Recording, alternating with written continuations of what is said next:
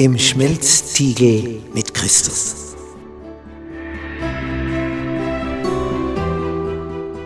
Bist du schon einmal in einem Stahlwerk gewesen, wo Stein so erhitzt wird, dass er zu schmelzen beginnt? Dass er rennt wie Butter in der Pfanne? Ja, wozu das Ganze? Was ist der Sinn davon?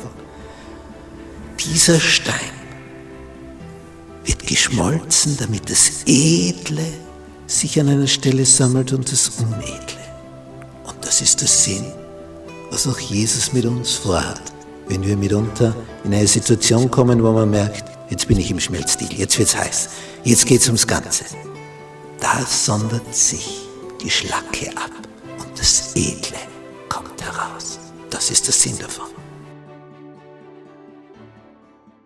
Gnade sei mit euch und Friede von Gott unserem Vater und unserem Herrn Jesus Christus. Wir starten in diesem Viertel mit dem Thema im Schmelztiegel mit Christus. Dieses Thema beschäftigt uns jetzt drei Monate. Lektion 1, der Schmelztiegel des Hirten. Unser Merktext für diese Woche steht in Psalm 23, hier im Vers 3. Er, nämlich der Hirte, erquicket meine Seele, er führet mich auf rechter Straße um seines Namens willen. Das ist wohl der bekannteste Psalm der Bibel, der gute Hirte. Und dieser Psalm kommt also aus einer Welt, wo Kinder aufwuchsen als Hirten. Denn die Herde, das war die Nahrungsquelle, das war der Besitz, das war das Einkommen, wie, wie heute bei einem Unternehmer die Firma. Und diese Herde muss natürlich betreut werden. Und wenn Kinder schon damit groß werden, können Kinder eine Herde führen. Das war also ein Bild, das den Menschen mehr als vertraut war. Jeder hatte schon diesen Beruf ausgeübt, Hirte zu sein.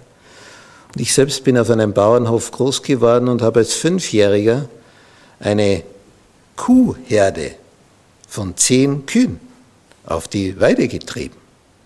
Ich meine, diese Kühe, die hatten hunderte von Kilo und ich hatte vielleicht 20 Kilogramm und die 500, eine einzige Kuh und ich habe die getrieben.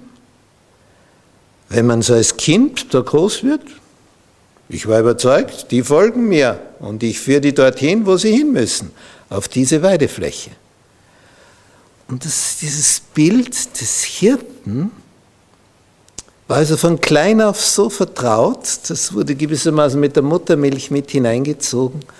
Und dieses Bild wird jetzt weitergesponnen hinauf zu dem, der unser guter Hirte ist. Unser Papa im Himmel, der auf uns aufpasst und wir die Schafe seiner Weide. Es ist schon etwas Besonderes, von so einem Hirten geführt zu werden, der einfach die Erfahrung hat und der weiß, was seinen Schafen gut tut, seinen Geschöpfen. Und wer der Führung vertraut des Hirten, der ist in guten Händen. Wer dagegen misstrauisch ist gegenüber dem Hirten und ausbricht, davonläuft, kann man machen. Aber dann bist du ohne Schutz.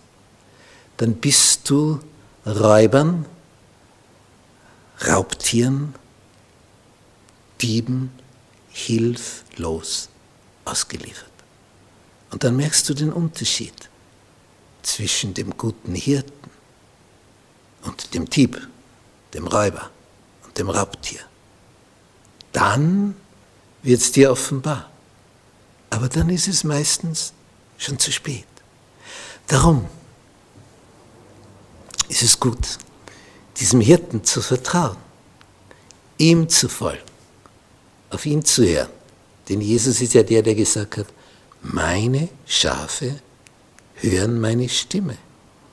Und,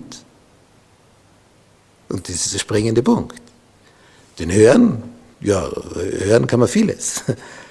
Aber wenn jetzt der Hirte ruft, und jetzt sagt Jesus, meine Schafe hören meine Stimme und sie folgen mir.